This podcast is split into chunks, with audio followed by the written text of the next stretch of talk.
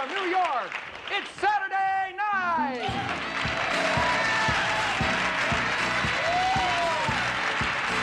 NBC Saturday Night.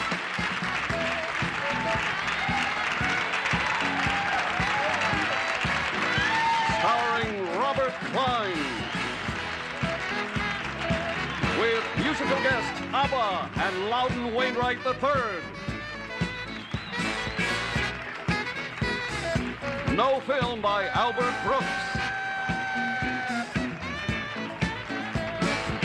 Jim Henson's Muppets.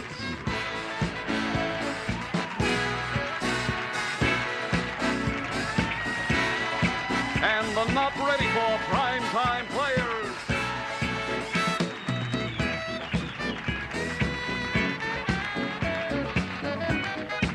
Ladies and gentlemen,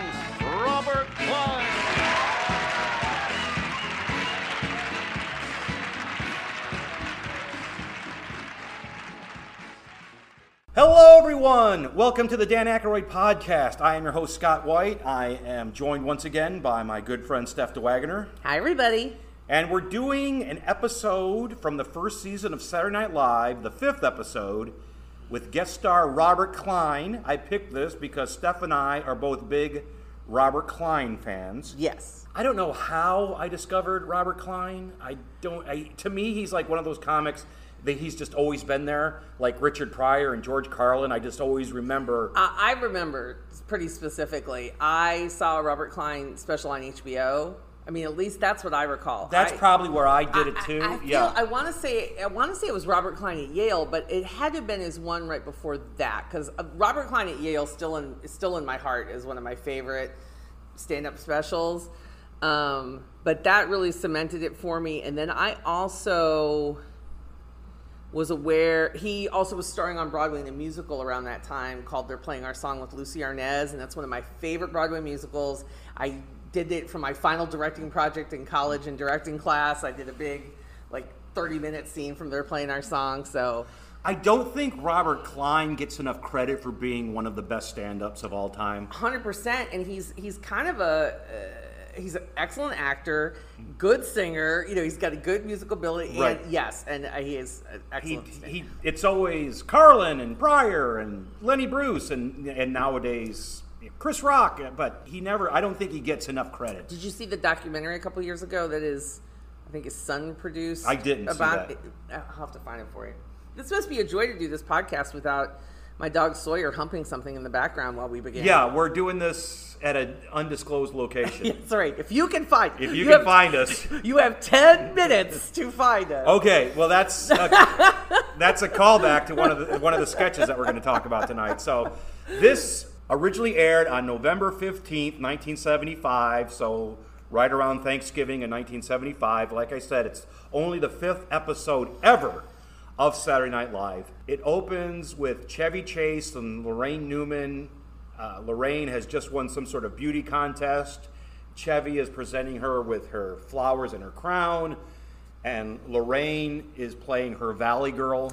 Yeah, this is pretty much the cold opens for the the first season was Chevy doing I believe something that would make him fall. I think, except for the first.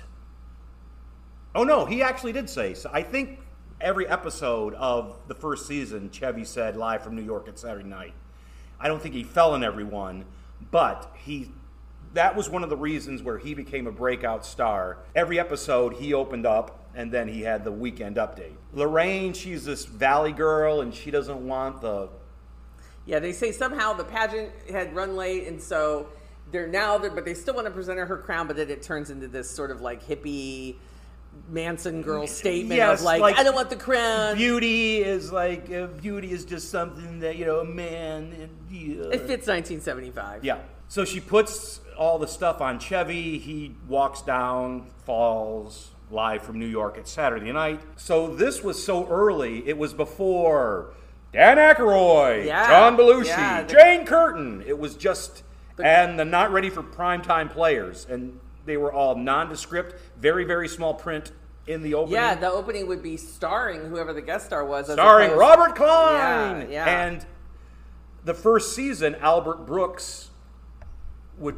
usually do a short film, and in this one, no film by Albert Brooks, Another, I think, underrated uh, comedian. person- Yes, t- talent, Talent, comedian, yeah. Albert Brooks. Appreciated. I appreciated. Think people like us I- appreciate I him. think he's more. I think him and Robert Klein are more appreciated by other performers and comedians more Yeah. than they are by the public. the pageant made me laugh because uh, this week I'm working on the Miss Plus America pageant being hosted in Houston this week, and so it was sort of funny. I had just come from a pageant dinner, so I and I completely forgot that like pretty much every aspect of this episode. I this was like watching it for the first time. Yeah, yeah, I did not remember anything. You always do a good job of matching me with something I'll like and asking me to watch something that I'll like. And a lot of times I've seen it 10 times, like when we've done movies. But uh, this one, this, yeah, exactly. I did not remember anything from this episode. Not a thing. And we open up with Robert Klein. It, it's so much different. This it's very it's still very very raw. The show it, it Yeah. hasn't found itself yet because it's just Robert Klein on the stage in the round. Doing a stand up Just set. he just does a stand up and ladies and gentlemen, you know Don Pardo, Robert Klein. So it's not the monologue that we all know on SNL now, where it's you know you can tell the writers have written a monologue. Now, of course, he's a stand-up. He's a stand-up. So, like even Chappelle, when he hosted last season, he did a yes, set. and Louis C.K. and Yeah. all of them who did that. But this was uh, It was long. It too. was long because we did the podcast where Milton Berle was on there and he did a long monologue. But like the first season, they had George Carlin and Richard Pryor and Lily Tomlin Yep. and and Robert Klein. And I think this was just Richard Belzer. He was not. Oh, okay. he was like uh, he was not a, a host. He was part of the like uh, when Chevy hurt himself, he stepped in. Okay.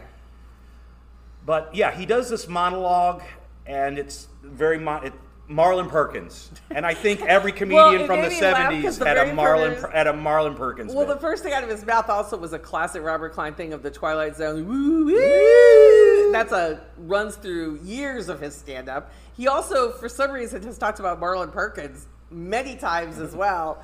So it just it, to me, this was like classic Robert Klein. yeah, I noticed he was wearing a suit jacket, and he had this nervous tick of he would put his hand in his coat pocket. Oh. The, the hand that wasn't holding the mic. So I guess even no To matter me, Robert Klein has a very specific uniform for 40 years that he's worn, which is like Dockers. Uh, I, I don't know what men call them. They're not saddle shoes. Remember saddle Hush puppies, Hush- hush shoes. Yeah, I know Oxfords. Oxfords, but yeah. but they're the suede ones. Yes. like you know, uh, uh, shirt and tie. Like and then like a he looks like a college professor all the time. Some kind of corduroy jacket with the Right. elbow patches. You know, to me, so. He's always looked the same. It's like he knows what he knows what he looks good at, and that's what he wears.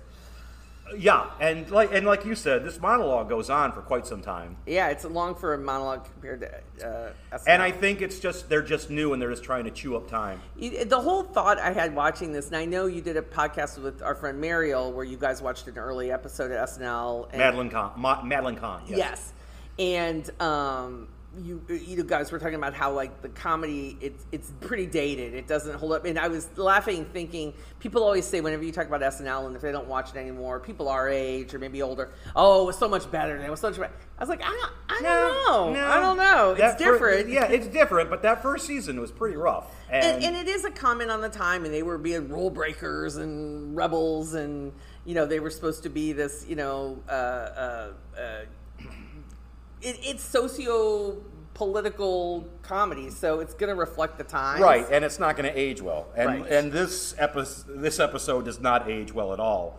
But there's some fun stuff. There is some fun stuff, and then after the monologue, we go right to the musical guest. Which I was like, and Abba. So Abba's the. There's two musical guests in this episode too. Yes, once again, they were trying to feel things out, what to do. So ABBA, pretty big music group at the time. ABBA's big. ABBA, Yes. This is like having this is this is big. This is like having the Jonas Brothers on now or something. This and is like but it was set up on the Titanic. yeah. So at first, I think this might have been recorded beforehand. well, yeah, because they come back to it. Later. They come back to it later, but Robert Klein is the captain of the Titanic. Yeah, I, I wrote down oh Titanic sketch, and then all of a sudden I go oh oh it's the segue to introduce ABBA. That's But- exactly what I thought. I thought they're going to do a Titanic sketch, but they go to ABBA, they start singing SOS because they're on the Titanic, and like during the sketch, they they go to Robert Klein and he's getting sprayed with water that's coming out. So there's this like sight gag in the middle of ABBA. So I thought ABBA was pretty cool to go along with this because I, I can't imagine a music act now maybe going for this. But uh, you know, this was like a big hit song, Right. Um, and yeah, he's they're doing a sight gag with him. And it's live. I mean, whether I mean I don't know. It was recorded live because it's not. You can tell this by the way they sing it. It's maybe the music might not be live, but they're they're singing live. and ABBA's always good. You can't, can't ABBA- go wrong with you ABBA. Can't, you can't go wrong with ABBA. ABBA, ABBA. So then after that, we go to Pong. Pong, which was used before. I think it was used. Is this Franken and Davis? This is Franken and Davis. Okay. That's Franken and Davis doing Pong. Al Franken. Al Franken and um, and Tom Davis. yes. They were a writing team on SNL. They did sketches together, and this was just the sketch was just a, a Pong screen while they're talking about. So for those of you who don't know what Pong is, Yeah. well, first of all, you can Google it, but we'll tell you.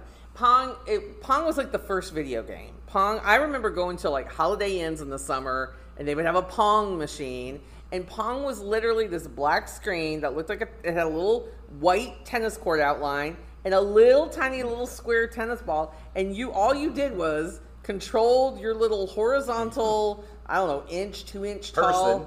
A little line that was your paddle, and you just were batting this little ball back. it was ping pong, yes, electronic ping pong. slow as hell. Franken is talking about how he aced this test, and Davis is saying, "Well, what did you get for the?" And it was the, the gist of the sketch is This is this the? Didn't they do it twice though?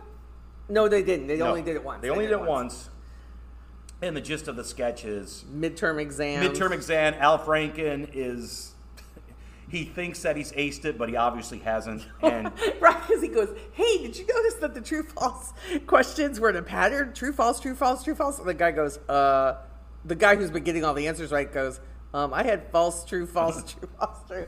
So, and did you know the score was changing Yes. as he was getting worse, like as the results were getting worse for him? Obviously filmed because once again, this was used in a later sketch and on, in a later show. It was actually probably used in the Madeline Kahn show. So they were already like in that first season, they were already using sketches because of the this, the breakneck pace of putting out a live show every every week. They had to reuse sketches that they've already used like within the first season.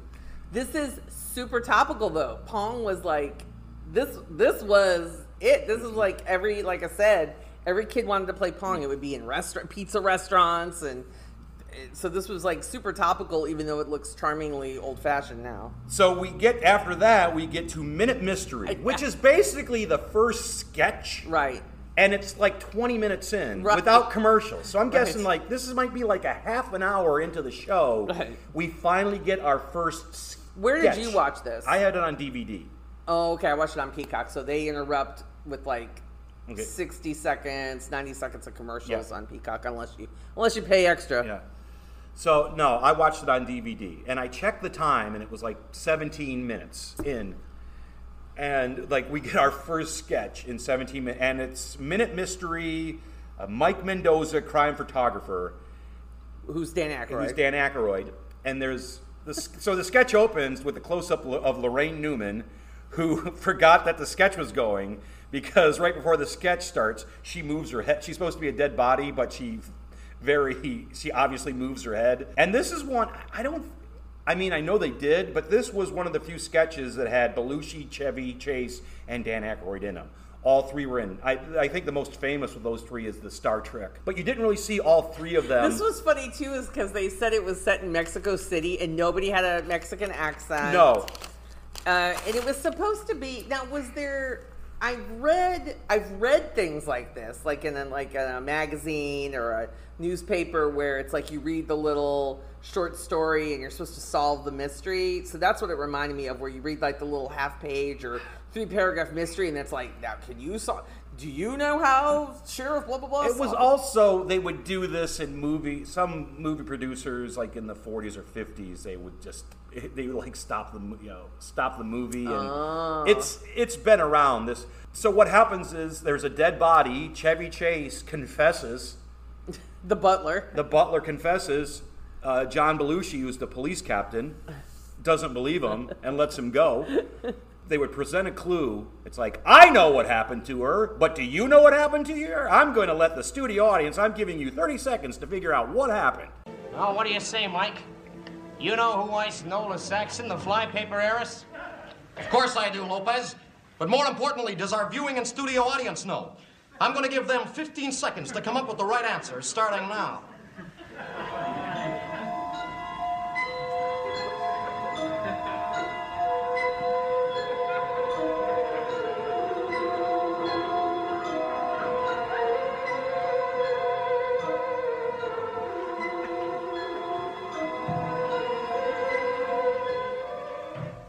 Time's up.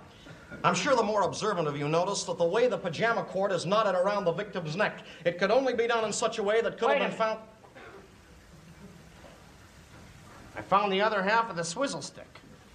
You found the other half of the swizzle stick?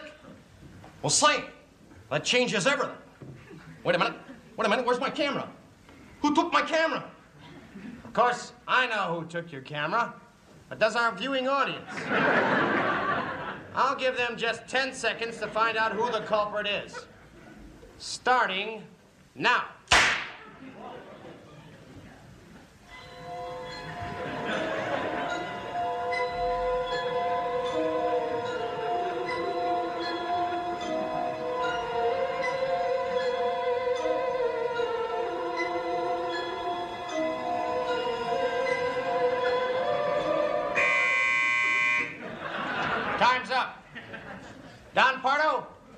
Tell the folks who the murderer is? Don? Where's Don Pardo? Of course, I know where Don Pardo is. But more importantly, does our viewing and studio the audience. I'm going to give them one year to find out, starting now. So you panned all these different objects in the room. Yeah. And they do it three times. That's that's just a sketch. It's just Belushi and they pretty go. classic It is- sketch. It's a classic sketch because uh, uh, Dan Aykroyd goes, Don Pardo, tell them what they've won. And he doesn't answer. And Belushi goes, I know what happened to Don Pardo, but do you know what happened? Yeah, so it gets meta. Right. So it gets meta in the in the sketch. It was It's actually a rare. It, it, it actually has a good ending, like Yeah. as it ends. You know, a lot of Saturday Night sketches will just fizzle out yes, sometimes. They, uh, Aykroyd comes in with this big uh, camera with a big flash, but the flash, and I can't help but think that the flash didn't work because I think wouldn't that have looked better if he was taking these pictures and this big flash was going Uh, on? maybe on TV though, I don't know how I it don't know. looked. To me, it looked like Or maybe expensive to get what it worth. to me it looked like it wasn't he's like because uh, dan is playing it like a fashion photographer he's talking to the dead body uh, give it to me babe It- which sort of reminded me of the bill murray scene in ghostbusters 2 when bill murray is taking pictures but so that sketch ends and then we get garrett morris in a bee costume and it's the A bicentennial. a bicentennial because Now, do you remember the bicentennial minutes? Yes, Uh, okay, yeah. because you're a little younger than me, but I remember being in school, and as we led up to the bicentennial, the bicentennial minute was like the Shell or Mobil or Spirit of '76 gas station. Somebody sponsored it, and they were commercials. They were like little celebrity-hosted bicentennial minutes, and they would tell you a little bite of. History, History. from the bicentennial, but this was a bicentennial minute uh, with Garrett Morris in a bee costume. In a bee costume. And the bees were super popular characters. which everybody SNL. hated, especially Belushi. They hated, Hated doing the bees. They bees? hated doing the bees, especially Belushi. He was like that. He would just say on more with that goddamn bee costume. The bees were funny though. They put the bees in all sorts of situations. They did, and so I did think the bicentennial moment was funny because it was basically a historical moment that ended with a guy killing a bee. killing a bee. I'm gonna. This is just repeating what I've. It, uh, Garrett Morris is like criminally underused in most of the sketches that I've seen, along with uh, Laraine Newman and Jane Curtin uh, until she until Jane got the the weekend update. Right. Laraine, Garrett, and Jane are just like criminally underused in in this, Agreed. in this episode. Agreed. Then we had uh, Loudon Wainwright. Yeah, uh, Robert Klein introduces Loudon Wainwright, who apparently is Loudon Wainwright the third. Third. I had to look him up because honestly, I don't know anything about. him. I knew him. He was from MASH. Well, that's what I when I read on Wikipedia. I, I started to go to Wikipedia to read about Lon Wainwright, and then when they said he had appeared on MASH for a couple episodes, I was like, I know who this. I is. knew I knew exactly. I didn't need to look. I knew it was when he started singing. I oh. like. I remember him. He was. That's that folk singer episodes of MASH where he's like singing, like they they were cutting in and out, like he would sing, right? It was like he was like a, I can't think of the word I'm looking for, like troubadour or whatever. No. isn't that the No. He was a doctor. He What? was- He, played a doctor in a couple episodes that just played the guitar. He was not. He was not a troubadour. You're Not- thinking like Cat Ballou or something like No, no, no, no. There were these episodes of MASH where somebody was singing, and it was just sort of narrating the Nope. like intercut. I'll have to figure. I'll have to find those because No. that's what I thought it was. that. Okay. No, he was a character. He was a doctor in these episodes. He was only in three, and- but he just played the Ah. guitar. I didn't love it. His face looked like it was painful. It was like he was. The songs are just like. Ah, wait. They're comedy folk songs. yeah. Uh, this one's about. This one was supposed to be sort of a tongue-in-cheek. Uh, America's having a birthday, but Yeah. it's all like all these things about how how great it is for having a birthday, but he's naming things that aren't so great about America. Yeah, which he does. So, which he does in Mash. There's an episode where General MacArthur's coming, and they're like, "Can you write a song about General MacArthur?" And he basically does the same thing, just making fun of General MacArthur in this song that he writes. Apparently, Loudon Wainwright's had this long 26 albums. I looked it up too. He has 26. And he, he oh, scored, 26. scored some mo- like recent movies. Yeah. He scored. He did the score for uh, not the Forty Year Old Virgin. Um, there's a. It's one of the films that's with the Forty Year Old Hmm. Virgin. Um, this is Forty or something. Um, But yeah, 26 studio albums, like four live albums. It's like, like, yeah, okay, hey, c- congratulations. and then we have this very, very short sketch where Chevy Chase is playing Gregg Allman. yeah, a little blackout sketch that I actually thought was one of the funniest things in the show. I actually thought this was one of the funnier ones. It was at the time when Gregg Allman just broke up with Cher. Now the voice off screen, Lorne Michaels. Oh, Gregg, uh, Allman, Gregg Allman, how's your how's your sex life? Uh, well, we got a good idea. This to me was like a classic born out of improv sketch because it's just a game of him asking him over and over, Gregg Allman, how's your sex life? Gregg Allman, how's your sex or how's your love life? Love life, sex. Yeah. And uh, and him answering and getting progressively more like getting the truth out of him, but. Again, very timely. Gregg Allman and Cher were all over the tabloids. Right. They'd been married and had a baby, and um, uh, you know, so uh, yeah, this is just a quick little what I call a blackout sketch, like sixty seconds, Uh, then we have the Sam Peckinpah sketch. where Belushi's playing Sam Peckinpah. Belushi's playing Sam Peckinpah, directing a romantic comedy with a scene between Robert Klein and Gilda Radner. and the fabulous Gilda Radner. fa- I tell you what, I love Gilda Radner. and this scene, I think you're supposed to think this is Belushi's scene, this is Gilda's scene. This is Gilda's. It's definitely not Robert's seat because Robert is just a, basically a piece of furniture in this. Yeah. He, but we finally see Robert in a sketch. Right. And he basically does nothing in this sketch.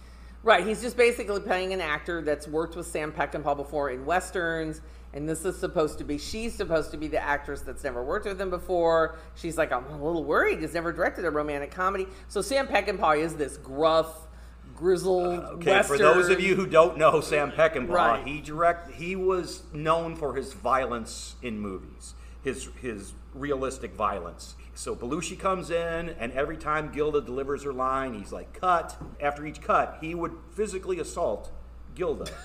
I was like, you. Can, I was like, you could do the sketch no, now. you couldn't do the sketch now. The first time, I believe he actually slaps her. Well, I thought this was interesting because knowing what I know now about how they were pretty misogynistic Yes, crew, especially Belushi. Belu- the way Belushi thought about women not being funny.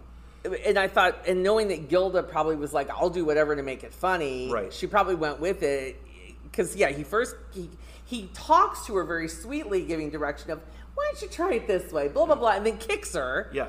And then, so every time he's talking to her very sweet, but now, but but as it goes on, she starts getting more afraid of like, what's he gonna do now? But I swear, the first time he actually slaps her. I- That that's the way it looked. If they if it if he kicks her first. No, he slaps her first, Okay. and then he kicks her. But the kick is fake because she grabs the wrong leg. They uh the but it's all on Gilda's reacting. Yes. Her physicality is what makes it Right. funny, and her reacting and starting to get more scared of what he's gonna. Because she's delivering the simplest line in the world, and he stops her every time. They Yep. can't get any further than this one simple line. But then he kind of gets his comeuppance at the end. Right. So they finally get past the line, and Robert Klein is able to deliver his line. Belushi yells cut, and he walks over to Robert, and before he can hit Robert, Robert like punches him in the stomach and knocks him over, and he's Belushi's You like, could get into some sort of uh, social commentary there of like how you know the woman just puts up with it, and how a guy just de- deals with it, like punches him back, you know. But yeah, this was this was um, a good example of Gilda Radner's physical comedy. Right. You're in comedy and you totally stand up for yourself. However, you are also it's like, well, if it if it's going to make it funny, let's make it funny. Right. If we knew more that it might not it might not sit so bad if we knew if there was like more support for the women on the show, it might not sit so bad. But as- Gilda would also do a similar that kind of comedy, like that physical comedy. Eh, in a different sketch, like she used to do all sorts of crazy oh, stuff. Oh, yeah. and and I mean, so I think about like her and Carol Burnett, and you know that. But I see what you're saying. Is like the root of this or the plot of this is caused by a guy punching her Right. hitting her. But- then we have um, We'll go to update, right? Uh, yes. Uh, wait, wait. And, uh, yes, uh, we have. Back in the first season, they would they would pan the audience and then they'd put like a silly caption under it and it says tulips. Oh yeah, Uh, tulips is the vodka flowers. Or I, don't, yeah. I don't know what that means. yeah. As they would go to commercial, they would just do like these little flash flash cards. And then we were at Weekend Update, and the majority of Weekend Update was the whole first season was President Chevy, Chevy, but it was President Ford. and lots of photo gags, just lots of mm. jokes on like whatever photo was. It, up. it's, it was very rapid fire. It was that's what I wrote too. I go, boy, this pace is fast. right. And then they cut to a commercial. The. David and Julie Eisenhower joke. Again, they were just commenting on these, like putting almost like funny captions on these pictures. Like it used to be like those old magazines where you would despise, they would just put captions. Yeah, that's exactly. He was just basically commenting on uh, Henry Kissinger shows Gerald Ford how to sneeze or something like that, just Right. based on the picture that they had. But they cut to a commercial with Jane Curtin and a, an actor called George Coe. Oh, I was wondering, okay, because he shows up twice in the show, right? Yes, he was originally one of the not for ready primetime. He his name was taken off by this episode, but like the first two. Oh, They wanted a couple of seasoned actors mixed in with all the newbies, and he actually first couple episodes he got credit as being a not ready for primetime player. I've seen, he's an he's an old time character actor, and this is the first time we see Gil uh, not Gilda uh, Jane. And this is a it's a Geritol parody. It's Yes. a, a parody of a Geritol. And there, I remember the actual commercial they're parodying of my wife. You know, she does this and this because she takes Geritol, which was a vitamin, of like a vitamin supplement that came as a liquid or a pill. And this is just that, and Jane Curtin just falls over. She's just doing way too much. Then we come back, and then we have Dan Aykroyd as Frank For Tol- the energy crisis. yeah energy crisis. Frank Tolan Tolenka. Oh, you know, I almost wrote the name down. I didn't write it down. But I he was did, doing and I can't a- read my own writing. This was supposed to be like an editorial comment. So unlike Update now, where maybe you have one or two, sometimes even three kind of guests come at the anchor desk. This was really like the only. This was the only guest. So we'll talk about this later in the episode, but most of the time, this editorial fell with Gilda Radner as Emily Litella. Well, okay, yes. Not all the time, but most of the time. But here it was Dan, uh, and Chevy Chase is making fun of him behind his back. That becomes a running gag whenever somebody comes in as a with a editorial. talking about the energy crisis, which again in the mid seventies, Mid seventies, topical. topical. Um, uh, then we had then we end it with the hard of hearing. News for the hard of hearing. That's a classic. Yes, First season. Our top story. Garrett- yeah. Garrett Morris, which which was a parody of the like I, rem- I remember like the early morning news or late news they'd have a little guy in a circle doing, Doing sign language. sign language. Yeah. So that was the joke. Uh, then we had the uh, then we go to the exterminator sketch. so this was my favorite sketch for Robert Klein. Yes. I thought he really got to like he got the in shine. He got it. the, and it's Belushi. It's just Belushi and Klein They're dressed in camouflage. So is this a parody of a movie? That's what I was going to ask you. Is this like some? I think like, it's just generic.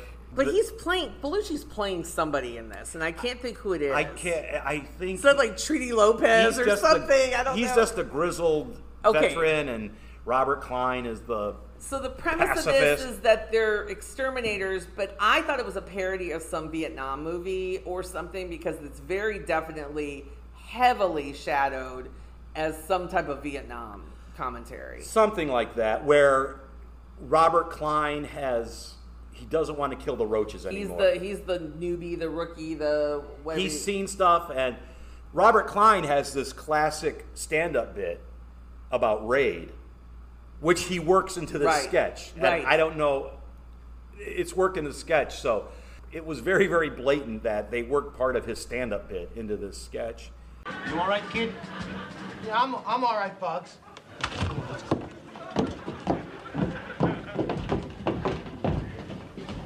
All right. You check the molding, I'll take the pipes. Do we? Place is clean as a whistle, Bugs, and there's no cockroaches here. Look, they're here. I know they're here. How do you know? Because I can smell a cockroach a mile away. Funny, I can't smell anything. Listen, the dirty, stinking little sticky bugs. They are not. They're God's creatures, and we have no right to kill. Now you listen to me. I'm gonna flush him out from over here. And we're gonna catch him in a crossfire. All right? Now be very, very quiet. I'm gonna flush him out. Quiet. Shh. Uh, is this the right position, Bugs? Are you warning them again? You know they've got incredibly sensitive hearing. Warning? I'm not warning. That's silly. How can a cockroach understand that we have poison here? Can kill him in a second. Kid, what's wrong with you, kid? You used to kill with the best of them. I know, Bugs. I guess it's since I saw that Raid commercial with those little cockroaches boogieing in the kitchen, you know? And then in comes this big can and annihilates them. It was disgusting. And it... Kid, kid, I want to tell you a story. It happened a long time ago. I had a brother one time. His name was Billy.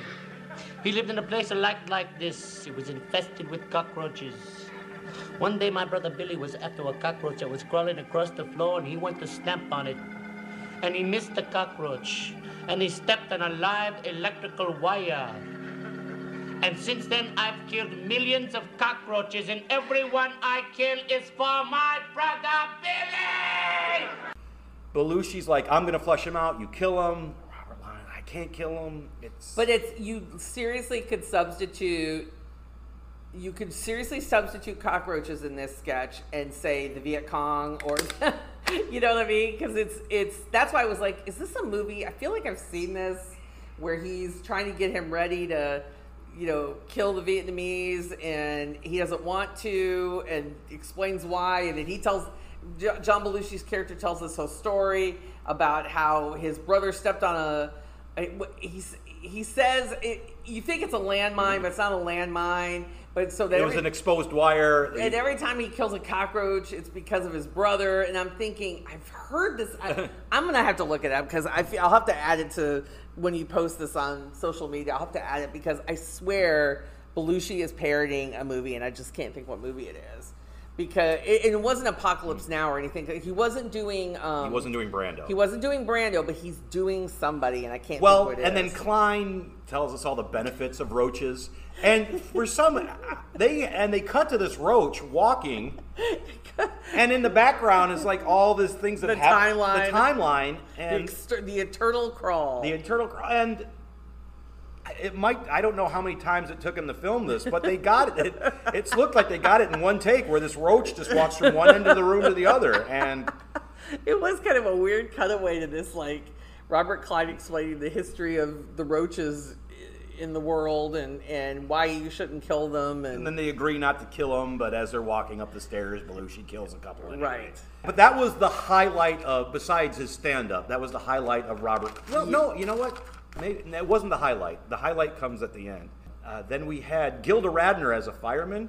yeah, this was cute. She's all decked out in a fireman's suit. She's like, I'm a fireman. It goes with it. And just Gilda's so charming and funny, and the audience just loves her already by the fifth episode of the Mm-hmm. show. The audience already loves Gilda. And she just talks about being a fireman and very matter of factly being a fireman. And she says, You get a dog, and you get to play board games, and you get to see people in their underwear. When a fire happens at night, and you know, and very- so she, she pulls a, a, a notebook out of her boot and reads a poem that she wrote. It's just a cute sketch. Then we had the Muppets, the Land of Gorch. So this is another unique early '70s or early uh, Saturday Night Live. Um, which they also, which the writers also hated. They hated, they hated the Muppets. I can't remember in the Saturday Night Live book. I remember reading it, but I can't remember off the top of my head now. Whose idea was it? Was it Lorne to bring the Muppets in? I or- believe it was, and Michael O'Donoghue, who was one of the writers, he was just like he he hated it. And these aren't. This isn't the Muppets like Kermit and Miss Piggy. These No. are other Muppets. That's but you can tell that like the head, the head, The voices are the voice, the head voice is the voices are Frank Oz and Yes. and and uh, uh, Jim Henson. Jim Henson and you know, but it's different Muppets. It's these like space creature kind of Muppets. It's a cute. It's a cute Muppet thing. but it doesn't. It's just And so the puppets of, are great. The puppets It, look they really look good. great, but it's so out of place here. That It's- Oracle like Mm. thing that they go to. I mean, that's a pretty cool looking puppet. Um, but yeah, it's just weird. They drop. When did they drop the Muppets? Like, was it by the second season? by the second season, I think by the end of the first season. Uh, by the end of the first season, they dropped the Muppets. They dropped Albert Brooks. I don't know if they dropped him or if he left. So no more films. And you know, by the second season, you could see them. They had worked out the bugs, and Chevy was gone. and Chevy was gone. Chevy was like in the first. He did a couple of guest spots in the first. But then Bill Murray's in. And then Bill Murray came in, and Bill Murray struggled when he first came in. And what saved Bill Murray, I guess we'll go out off a tangent here. Bill Murray just did a sketch like they don't like me here, so and after he did Right. that sketch, it, it turned around. But but back to this one, Yes. we get another Robert Klein monologue Yes. where he talks about marijuana. Drinking, drinking funny out of a glass. Drinking funny He's out like, of- he's good. Uh, very just. I don't. There's certain things that are very Robert Klein to me, and that's like one of them. Just him being funny. and there's nothing much to say. I mean, it's just Robert Klein doing Robert Klein stuff. Yeah. Had, and then we cut it to a commercial parody, uh, the K Put stamp gun. The K K put price it right stamp Stamp gun. gun, where you can basically set your own prices in the grocery store. Is food too much for you? And it's the same. They did the same scene in My Blue Heaven with Steve Martin, where you just get a watermelon for two cents, a side of beef for five cents. Yeah, it's just basically your own your own personal. The K put price gun. You just you just put your own prices on it. Uh, then we have another Loudon Rain. There's not a lot of sketches in this episode, and I think the performers were getting aggravated too. Laraine Newman and, Garrett Morris and Jane Curtin are getting no, Right. no, no, no time, no, you know, stage time. What, but but we have the Muppets, and we have Right. We have four music, and at that point we had you know two monologues by Robert Klein, four musical breaks. Uh, I could see how that would wear. Well, yeah, Laraine Newman was in the cold open, and then she was a dead body. She was a dead body. Yeah, Jane Curtin, that first pl- thing she was in, it was taped. and then So- and then she's got the she's, next. she's got the next one, but Loudon Wainwright does another song, and it's weird, and and then the next sketch is looks at books. Looks at books. and I believe this might be the first Emily Litella That's what I was going to ask you. Do you. I think this is the first Emily Litella as well. because she's not, she doesn't have the the character is not there yet. I, th- I thought it was the first appearance of Emily the Litella. first- Now, Emily Litella is supposed to be Gilda's grandmother, from what I understand. Um, and so, yeah, this is Jane Curtin, where she'd be like, you know, welcome to Looks of Books. I'm Jane Curtin. And it's sort of her hosting personality. Jane Curtin, so classy. Very very classy. She brought this sort of where where Laraine and Gilda were maybe a little more boho or whatever. Jane brought this sort of waspy Connecticut, you know, Ivy League sort of, you know, uh, uh, cool, you know, uh, cool in the sense of like a uh, like an Alfred Hitchcock blonde sort of cool. That's what I mean. So yeah, she brought a certain level of class to the show. I think. I, And- I always thought Jane Curtin was solid. Uh, yes, uh, Jane Curtin.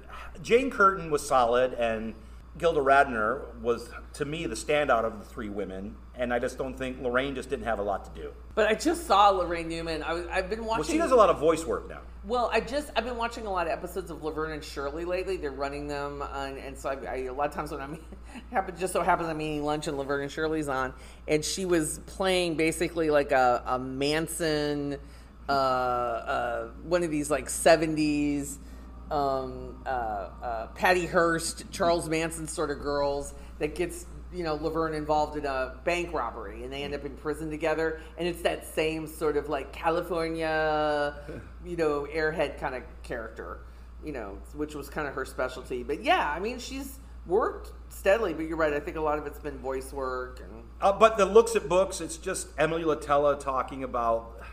The little tiny it was she is Emily It's a. It ends with a small dick joke. right Yes, that's how it ends. Uh, which she uses this in her her Broadway play or a Broadway production, oh the Gilda Live Gilda Live. This, she, this bit is in Gilda Live.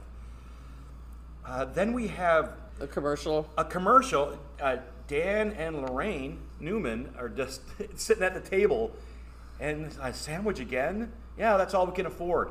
And then that's it. It was like, and then we go to the international diplomacy commercial. no no no that was part of that that was the opening of the commercial Yes, but that's it. They're not in it anymore. Oh, right, right, right. But the idea of being like, you know, uh, well, this is the best I can do. How can we do better? And the idea is to become an ambassador. So you go to the ambassador. But that was a parody of all the like so and so institute, the at home Yes. school programs and stuff. But yeah, but they never go back to They them. never go back to him. That- Of that's like, what I "That thought they would. good," That's yeah. what I thought they'd cut back to him, and Dan would be uh, an, ambassador. ambassador. somewhere, and she would be his wife. But they don't. And this is that. So this is what Laraine knew. She's in the cold opening. Oh, that's right. She's a dead body, and she delivers a sandwich to Dan Aykroyd, and that is it. Jane Curtin is in a taped segment, and she is the host of Looks of Books. That's it. Right. Garrett Morris is the B, and the news, news for the news, for- and that's it. Yeah. If they were aggravated at this, I could understand. Right.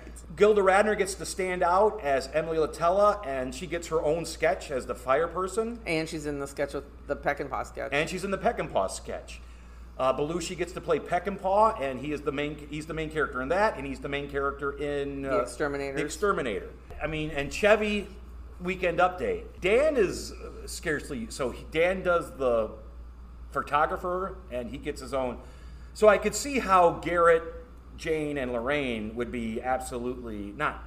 Right, because Chevy's got multiple stuff. He does the Open. He's Greg Mm. He's in the um, Minute Mystery. He's got Update. Yeah, he's Yeah. yeah. There's a lot of stuff with him. Well, the Ambassador Training Institute. Yeah, I thought that was funny actually. Um, ambassadors. What was it? What he said? And he goes, "And you don't have to pick up after yourself." Then we have Robert Klein. And I, I, can't stop my leg. I was like, he goes, "Let's have some blues." I go, "Is this gonna be? I can't stop my leg." and I saw his leg go up and down. And I was like, "Is this? I can't." So this is Robert Klein's like signature bit. Is is I can't stop my leg. He plays. He plays the harmonica. Is he? I don't know if he's playing. actually playing play- the- okay, yes, he's playing the yes. harmonica, and he does this blues where he's just he just he, I can't stop my leg. And in the back, you see Paul Shaffer. Uh, you- you see the the Blues Brothers band. So I can't stop my leg has become such an iconic part of Robert Klein's routine. Like I don't like think about all of his different HBO specials. They've done different arrangements of I Can't Stop. They did I Can't Stop My Leg on Broadway, where he had Broadway dancers come out and dance with him. They've done. Uh, like various where, where arrangements where he's done it where he like stops and they segue into something else and then it comes back to I can't stop my leg. So this is like a very Germation beginning version of I can't stop my leg my stop can't stop my leg, which is something he has done for another 40 years. Yes, I was just smiling through the whole thing. It's not that long. No, because this is the very beginning of him doing this. Yeah. Then we go to ABBA. Yep. ABBA. We get another ABBA Waterloo song. We get Waterloo, Waterloo, big ABBA song. Yep. which has to do with the Titanic. So this is where I was figuring they must have taped both of these together, and then they just split them and showed them at different parts because they're still doing the bit with the water, Right.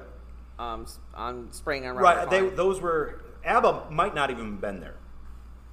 They might no, have no, no, no, no. You could see ABBA and Robert Klein in the same shot. no. They might they might have done that earlier. Oh, oh, you mean like taped it? Well, They might have taped it earlier. ABBA might not even have been there that night Right, right, right, right, right. because you never see because they don't at the end when nowadays it's the host and the whole cast and the musical guests. They Right. didn't do that. It was just Robert Klein at the end of this. So you didn't see any. You didn't see anybody with Robert Klein. He came out. He was in a bathrobe. Good night, ladies and gentlemen. Did you ever see Muriel's Wedding, the movie Muriel's Wedding with Toni Collette? It's an Australian movie. I haven't seen it. So Waterloo is there's this big thing with where they are at resort in New Zealand, and Toni Collette meets this girl, and they perform in the resort talent show, and they do Waterloo, and they're wearing those costumes that they're basically wearing in the show. So if you're a fan of Muriel's Well, Wedding, a fan of ABBA, you'll, you'll ABBA had they had specific the two women had, like cats. Yeah, I, I, they, those are iconic outfits that they would wear. They were kind of these spacey '70s. It was And for the. ABBA, so they were two married couples at the time. Right. They they divorced, but it was just like we're not giving up the ABBA money train. So like during their run as ABBA, they started off as married. They divorced, but they st- they stuck together. right? And ABBA is one of the most successful bands Well, of all time. Well, I mean, and their music, they really sort of also were forerunners into the, what they call the jukebox musicals now. Mm-hmm. So, uh, where they take a catalog of pop music and turn it into a Broadway musical. So, all that ABBA music turned into uh, Mamma Mia. Mamma Mia. Which is a Broadway show and a movie and a sequel of a movie and super fun. You, ABBA, ABBA shows are super fun. But that was it. Robert Klein came out, said goodnight after they they didn't even sing the the whole song of Waterloo. They only it was only a couple of minutes. Uh, he comes out, good night, ladies and gentlemen. I am boy, ba, da, da, da, and we don't even usually. They Don put a they put a caption over ABBA that I think was supposed to be a joke, but but it was like, is that a joke? Saying that their music didn't show up and they were lip syncing, so and I was like, I think that's supposed to be a joke. it though. was it was something that didn't it didn't work. So, but that was the fifth episode of Saturday Night Live from the first season. It's it's very very dated. The next season is the next episode is Lily Tomlin. Lily Tomlin. I like Robert Klein. It's it's to me it's fun to see the the beginnings of Saturday Night Live, just how they were what they were throwing against the wall to see what would stick and what didn't. Robert Klein's a little overactory or big sometimes. But watching him now, I was like, God, did I did I always remember him being that like over the top? But it fits. You know, he's still absolutely one of my. I- I got to see Robert Klein in a play when I lived in Chicago. Eric Bogosian has a trio, a trilogy of plays, and the last one is called Grillers. And Robert Klein played the lead, played the father in Grillers. And so I got to see him in that. He was awesome. I got, got to meet him after I stood in the lobby and waited for him to come out, and you know, got to oh, Robert Klein, oh," you know. But uh, so yeah, I, I, I adore Robert Klein. I just watched him on an episode of a rerun of King of Queens where he, he he takes over the bar that they all go to, and you know he pops up on Law and Order as an attorney every once in a while. So he's he's still still going strong. This it's an okay episode. It it's got some funny parts. If you've got Peacock and you want to watch SNL, they've got all 50 seasons Yeah. of, of Saturday Night Live on Peacock. So SNL is pretty proprietary about their stuff. So you, it, it, people, if people post stuff on YouTube, they take it down. they take it down immediately. Yeah, it's got to be through SNL's channel. On there's a lot of stuff, a lot of Mm-hmm. There is a lot of stuff. but it's through SNL's channel. Or, but like I said, if you've got Peacock, you can watch full episodes or Hulu. I think through Hulu too. Hulu. Yeah, you can watch it through Hulu, but you have to have like You gotta have the membership. You gotta have the membership. premium. Oh, eh, Hulu Live. You gotta have Hulu Live. Hulu Live. That's what you got to have. I'm a big fan of Robert Klein. I enjoyed seeing him. I wish he was in it more. I wish there was like.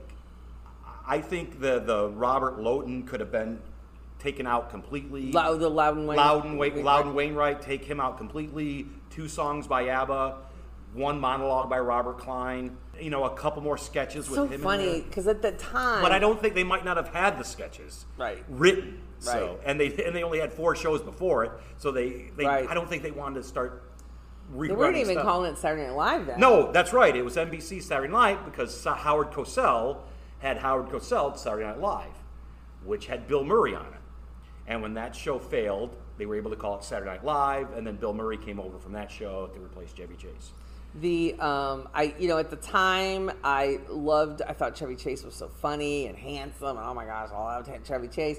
And I hate I hate getting older and then finding out stuff about people you like that are you finding out that they're kind of assholes and you know I, I hate knowing that. I, I hope I hope you know. From what I gather, Aykroyd, Dan Aykroyd, was the glue right. that held things together.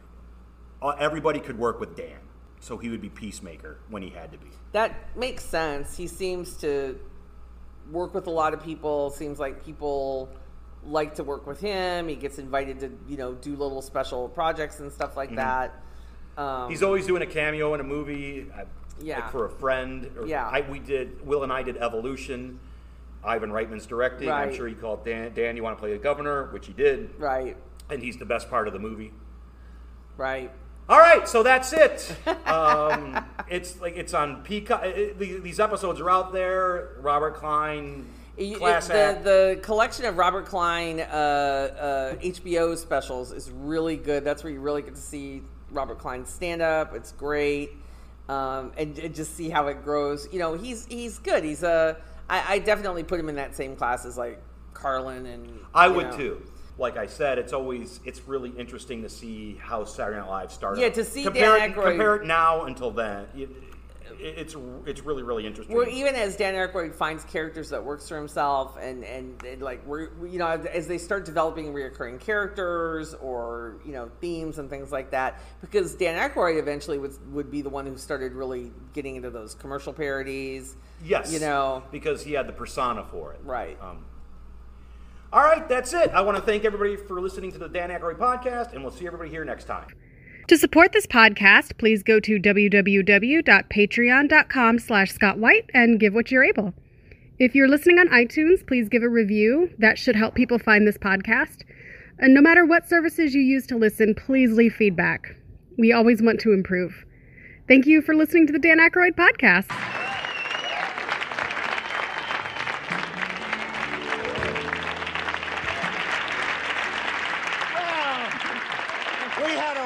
Wonderful time. I love this bathrobe they got me. They apparently picked it up from a state institution. It was owned by an old guy who went like this. I want to thank everyone, our guests, Abba, Loudon Wainwright, the cast, and everyone. Have a good week, and thank you for watching.